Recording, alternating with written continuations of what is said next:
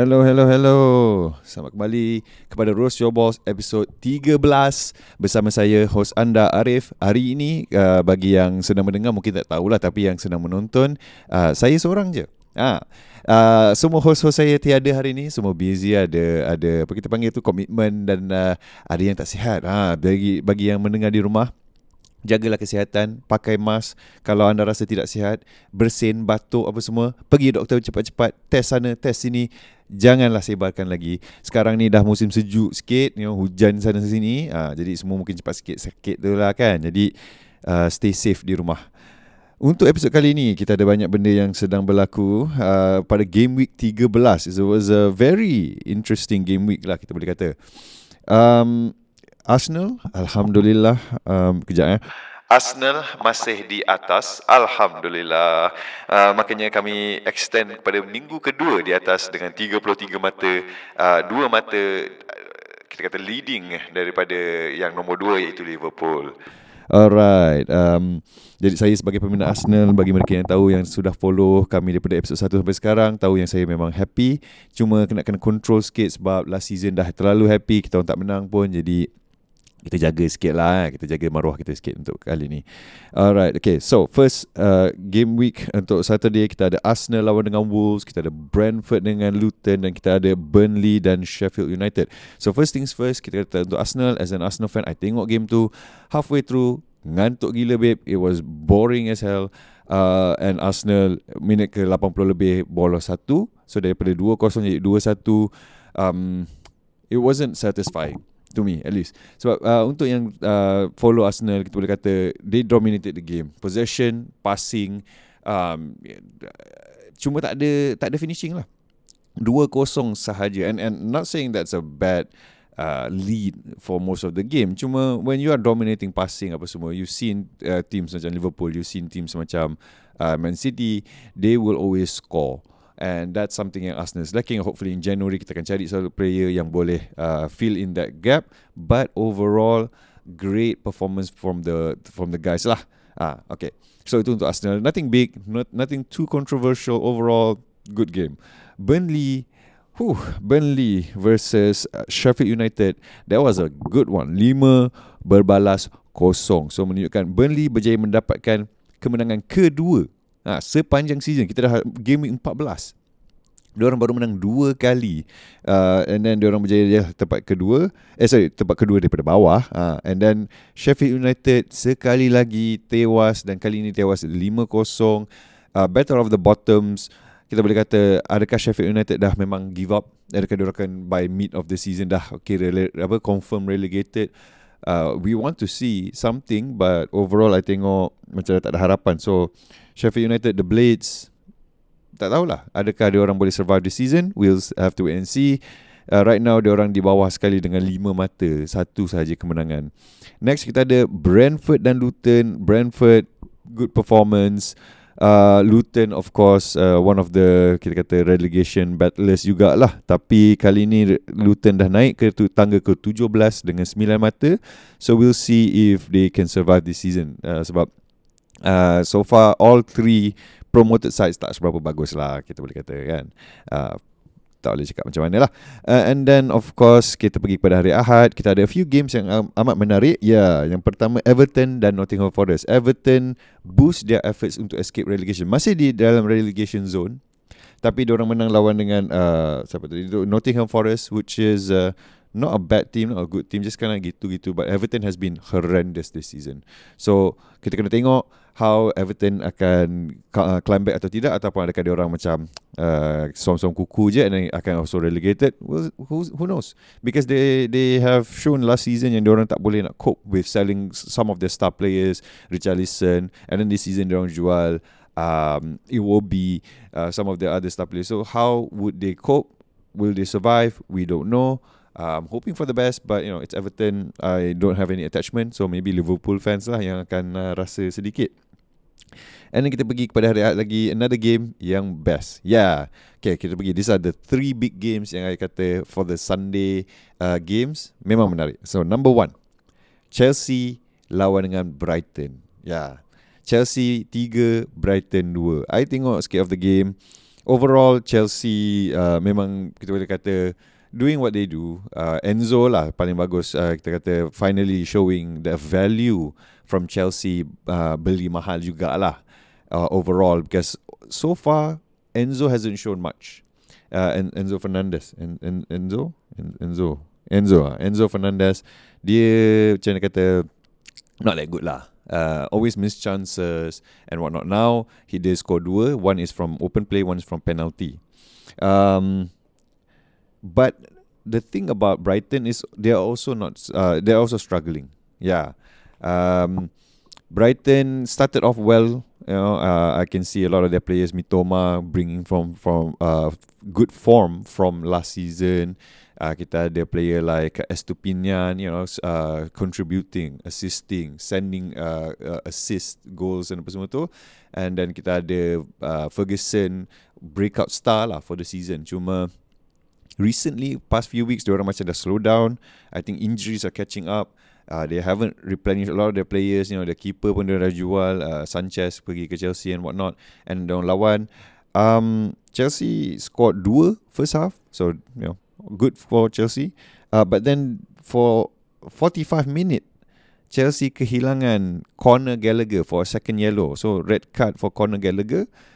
And of course, uh, Brighton berjaya uh, score minit ke apa tu? Uh, 43 before that. So 2-1 on the half time. Um, kita boleh kata it was a good fight. But Chelsea managed to get a penalty, scored the penalty, 3-2, you know, uh, bad luck lah for for Brighton not capitalizing on the fact that Chelsea had to play with 10 players. So it goes to show that Chelsea either is getting good, Brighton is uh, getting worse ataupun a mix of both lah. Uh, so last weekend Chelsea eh, uh, last weekend Chelsea kalah. So they have uh, macam mana kata kita redeem themselves for this. Uh, kita tak dapat Zikri this week. I nak cuba dapatkan Zikri. Sadly Zikri um, tengah apa baru habis quarantine. So dia tak boleh nak join kita lah. So begitulah. So Chelsea menang. Dia tak ada. Chelsea kalah je dia ada. So salah dia jugalah kan. Alright. So begitu sajalah untuk Chelsea and Brighton. Nothing big nothing crazy but then speaking of Enzo kita ada another Enzo ah yang ini Enzo yang menyelamat menyelamatkan uh, Liverpool yeah. sebab Liverpool lawan dengan Fulham very close game I was so surprised that uh, in the game itself lah. Sebab of course Liverpool is playing at Anfield, you know, it's their home. Uh, home turf advantage apa semua kita boleh kata uh, it's just what they do. They ba- barely lost or rarely ro- losing dekat dekat Anfield. Yeah. Uh, however, Fulham surprisingly toe to toe going one to one versus Liverpool. Sebab I tengok the game You know um, Dia ada Starting goal Apa semua tu And Fulham balas balik And by the second half Minit ke um, tujuh, apa, Sampai ke minit ke 87 Fulham was leading 3-2 I was so happy Because it, This is Liverpool We are talking about right? And it's at Anfield. And I want to see that record Or good home record Diorang tu broken. Bukan apa not, not, No offense to Liverpool fans ke apa kan? But I Memang Nak korang tak menang lah this season. Because uh, right now Arsenal is number one, Liverpool number two and I tak nak korang menang. So, so seeing Fulham leading 3-2 tu macam I dah happy gila lah because it's a rare uh, possible win for Fulham and rare possible loss for Liverpool. But then minit ke 87 Enzo score the goal uh, equalizer and that's how that's how it is and then Fulham break down minit ke 88 pula Trent Alexander-Arnold dia berjaya menutup uh, tirai lah uh, the score uh, gol kemenangan pada minit ke-88 dengan bantuan Simkas. So, kita boleh kata um, they have kept the comeback kings, the mentality monsters they are Liverpool. So, I'm a bit shocked because, uh, yalah, Liverpool have shown that they can come back uh, from from defeat all the time and it's scary and it's good for Liverpool, Liverpool punya fans but it's scary uh, for the rest of us lah. So congrats Liverpool. Yeah. Eh, eh, lebih-lebih pula. Hey, Liverpool, Liverpool. Kenapalah anda terlalu bagus? Tapi one thing that happened, Manchester United. Ah, uh, apa minggu lepas? Su tak ada su this week. Satu kosong ber, berlawan dengan Newcastle. So uh, kepada Mo, our controller, sorry boh. Uh, menu kalah lagi. Tak boleh cakap apa lah. lah. They, they were fighting dekat St. James Park. Um, not a surprise because Newcastle got something to prove. Diorang kalah, uh, sorry, seri midweek dengan PSG and they had to um, it was through a controversial uh, decision. Bola kena pinggang mantul ke tangan and then dapat penalty like I mean pada muka lah untuk Newcastle because Arsenal dah kena dengan korang before kan. But Newcastle you guys um, dapat controversial apa tu results and then you guys come to the to the weekend with uh, players returning from injuries Isak is okay uh, I think uh, Miguel Almiron is okay so and they they really played well uh, against Menu. And good for Menu is that um, Onana Onana has shown that he can fill in the the boots of De Gea. Um, not fully, but he has shown that he can be good if only the defense Menu punya bagus. Yeah, I feel like the missing Lisandro Martinez, Varane, all that, all the the menu players yang yang first team defenders because they are missing the Onana is exposed kat belakang and they they need to fix that lah. Um, Harry Maguire so far surprisingly not the worst, but of course we can tell that he is not the player to bring menu to the next level and I feel like they need to move on. Cuma gaji dia terlalu mahal. So good luck lah menu fans for that lah. Macam mana nak buat, nak buat macam mana? Korang yang beli mahal-mahal. Uh, last last dia dengan Johnny Evans eh. Uh, sekarang kembali sebagai your back pairing. So good luck. So hopefully your players would be returning. I hope not because I don't want you guys to win. Um, last kali oh yeah Anthony Gordon juga. Ah wow. Anthony Gordon the youngster really stepping up to show that dia boleh main in the big you know with the big boys dia muda lagi but he managed to score um, excuse me alhamdulillah score the winning goal. Great pass from Kieran, uh, Kieran Trippier, uh, Trippier, of course, or one of the best, uh, you know, uh, attacking backs. Uh, and then Gordon, nak buat macam? Uh, he's just there, open goal. Man, you still needs to fix lah. Uh, Aaron Wan Bisaka caught sleeping. Uh, macam dia tak perhati betul-betul. Uh, kenapa apa tu Anthony Gordon boleh dekat depan mata dia macam tu je. Uh, salah sendiri juga. And then kita ada the big one. Ya, yeah, ni malam Isnin punya game sebenarnya malam pagi buta lah. Kita ada Spurs lawan dengan City. Ha, yang ini aku nak tepuk sikit.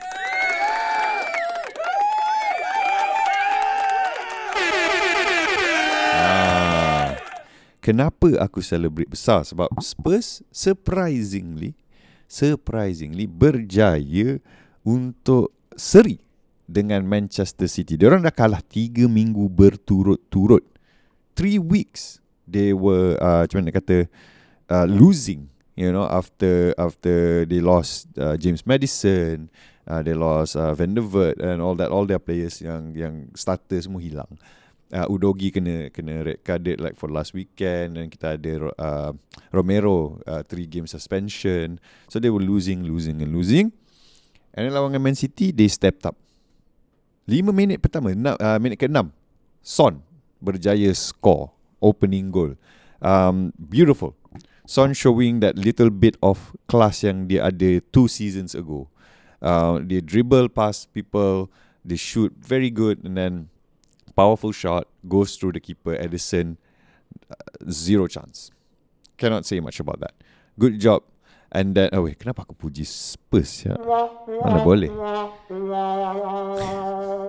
Spurs tu macam satu lawak Yang uh, kita you know, The joke that Son giving No but like Son berjaya score uh, Opening goal But then Defensively we see That weakness From NG punya style I don't know lah Apa sebenarnya Eng sorry uh, Apa weakness dia But defensively orang Kurang sikit You know In terms of set piece And Son Hero goal pertama jadi hero goal pertama untuk City sebab dia score on goal.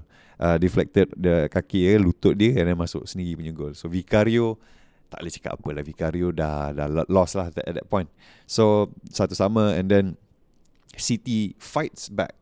you know uh, City player fight back and then dia orang berjaya dapat lagi satu gol and then uh, Spurs pun balas balik lagi satu gol. So it's like a game of like seorang tumbuk, seorang tumbuk balik. Seorang tumbuk, seorang tumbuk balik. Push and then pull back. Push and then pull back. So it was a great game. Very interesting game. Macam kita boleh kata exciting gila lah.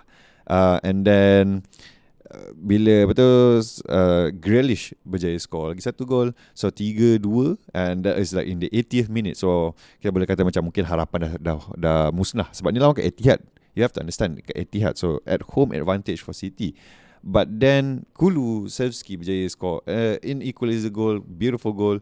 Tiga sama And then controversy berlaku. Ha, Satu lagi controversy berlaku Man City punya game Which is Haaland kena foul So Haaland kena foul He was about to fall But dia berjaya Retain his balance And then dia clearkan ball tu ke depan uh, Bukan clear dia True ball ke depan And Grealish dah dapat bola But then referee Pergi tiup Whistle Even though dia dah bagi advantage. Ah, and then of course the players they got they got mad lah. Ah, so they kerumun referee and Haaland memang macam nak meletup lah because dia tak boleh nak brain.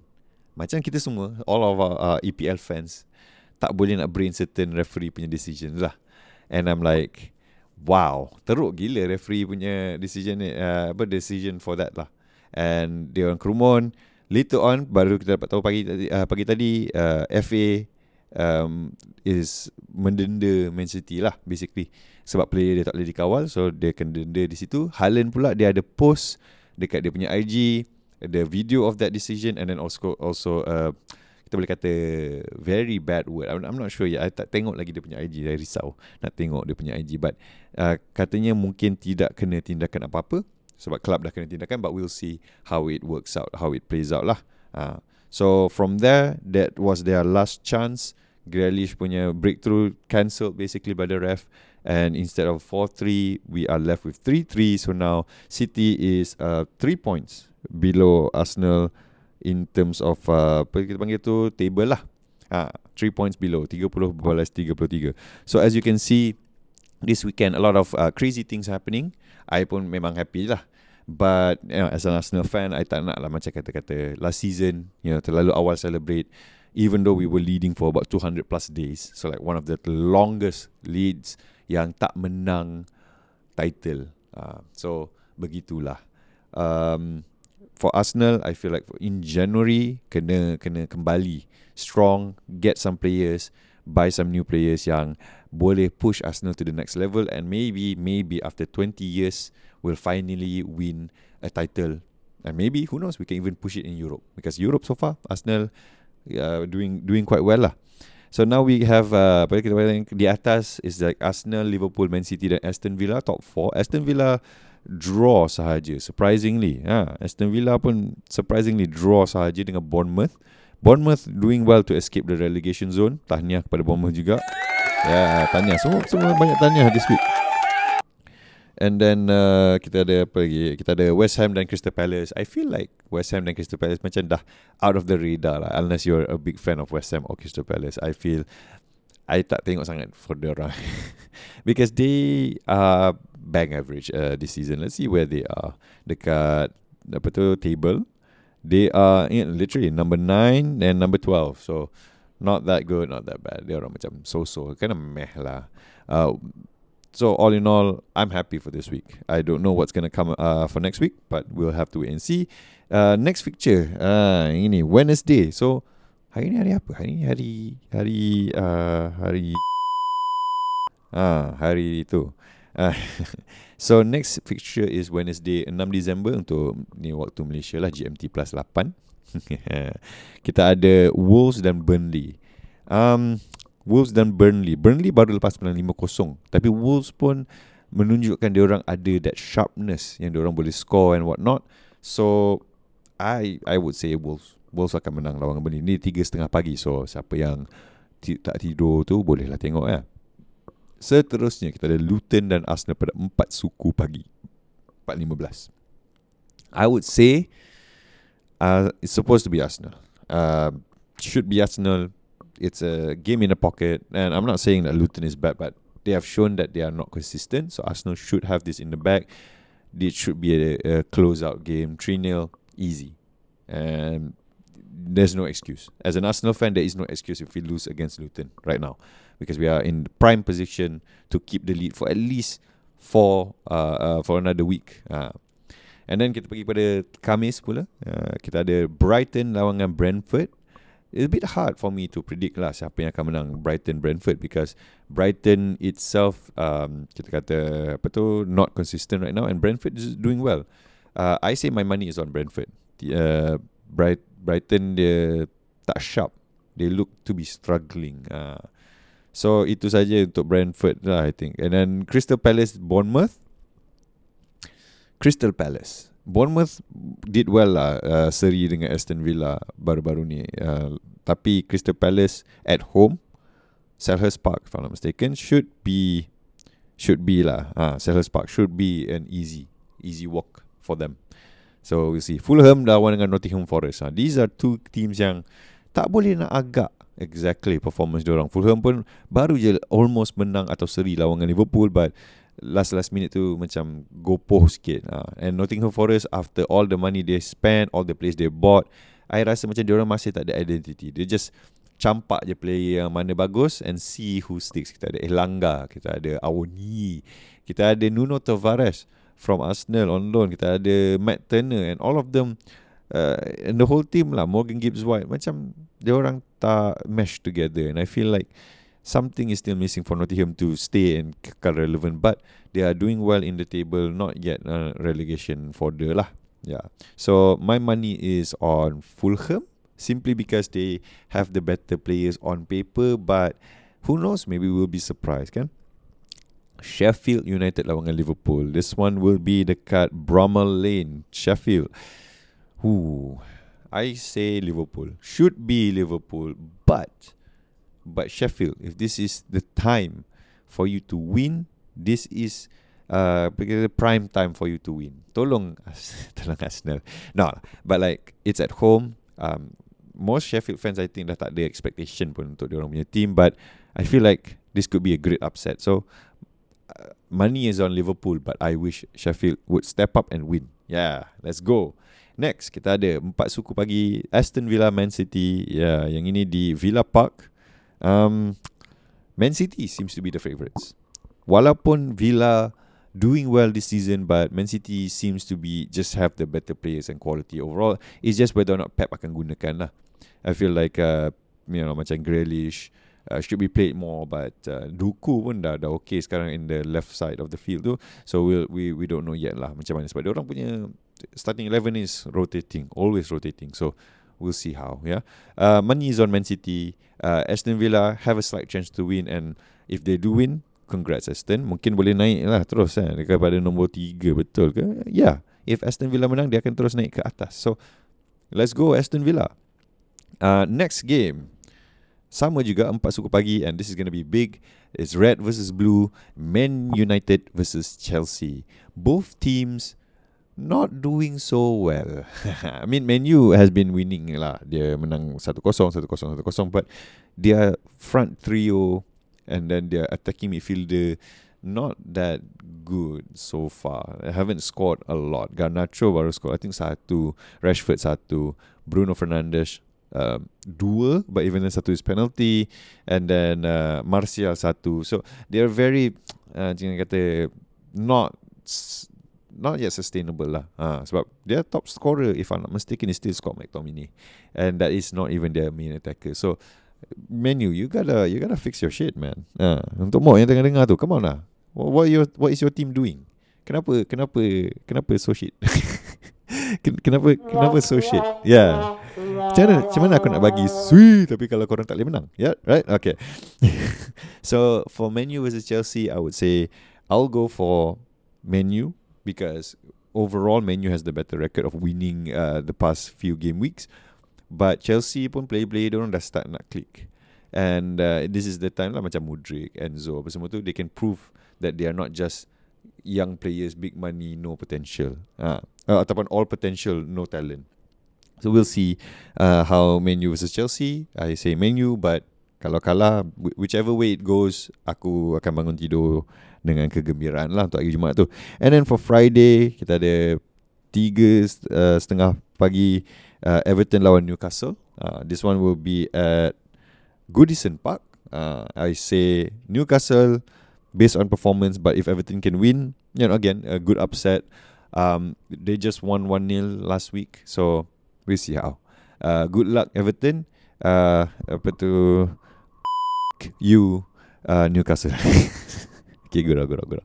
And then, uh, so Spurs lawan West Ham 4 suku pagi. Uh, another like a London derby should be Spurs. I mean, I don't want to root for Spurs, but it seems like Spurs would be able to win. However, West Ham, do your best. Uh, you gave us Rice, you bought some great midfielders. Do your best, should be an easy win for you juga lah. So I think that's all for this week. Uh, I know short gila this week, you know, supposed to be could be longer, but I solo and I you know there's so much I can talk there's so much I can talk about lah bila I seorang-seorang. There's no opinion from other people. Semua daripada mulut I saja. So sadly we have to cut it short. Uh, about half of the episode kita ada half of the the host kita ada half of the episode. Dah tak adalah. So itu saja untuk minggu ini ya banyak juga aku bercakap setengah jam macam ni seorang-seorang. Hmm, macam orang gila. Um we'll see how hopefully we'll see you guys next week. Because we can ada the midweek punya games dan kita ada weekend punya games. So next week punya episode will be should be a little bit more compact. Lagi banyak benda nak berbual lagi banyak benda nak cakap. So we'll see how about the episode apa tu about, about the matches yang akan datang. Uh, Arsenal has been top for two weeks now. Um, don't want to celebrate so fast. Uh, tanya Arsenal yeah tanya. But we'll see how lah we'll see how uh, as an Arsenal fan I'm happy but I don't want to see us top dekat mid of the season saja. I want to see us top at the end of the season. Uh, that's what matters because this is the 20th anniversary of Invincibles. Baju dah cantik, emas dah ada dekat baju. Kenapa tak ada emas dekat dalam kita orang punya uh, trophy cabinet? Uh, so we have to win and then we have to go for UCL sebab Arsenal pun bawa lepas bantai Lens 6-0 so that it should not be impossible. Alright, itu saja daripada saya. Anda boleh jumpa lagi podcast-podcast kita orang di sini S-E-E-N-I. Anda boleh cari uh, S-E-E-N-I di Spotify, Google Podcast, Apple Podcast, Podbean. Uh, dan uh, boleh dengarkan lah. Kita ada banyak-banyak konten menarik. Boleh cari Roast Your Balls. Sama juga di platform yang sama. Uh, and then at the same time kita tengah cuba nak dapatkan tapi sebab schedule everyone busy gila minggu ni and and and and what not kita still tak dapat nak naik uh, upload all of the episodes of Roast Your Balls dekat YouTube. But you'll see the banner kat bawah ni. Eh. Kita ada New Idea Active punya YouTube. Go there, uh, subscribe, follow, uh, bukan follow, like, subscribe, comment, share, you know, have fun. Sebab kita ada banyak konten menarik dekat New Idea tu. Bukan Roast Your Balls saja. Kita ada banyak lagi konten-konten menarik. Hero uh, De- uh, Dewi Remaja pun ada di situ. So please, go to YouTube, subscribe, enjoy kat situ juga. And I'll see you guys in the next episode. Um, sorry that it's so short this week, but you know, thing has to go on I pun tak boleh nak kata bagi alasan oh tak ada host. Ya, mati ni. Uh, kena marah schedule tak ikut kan. So itu saja untuk minggu ni. I'll see you guys uh, next week. Bye bye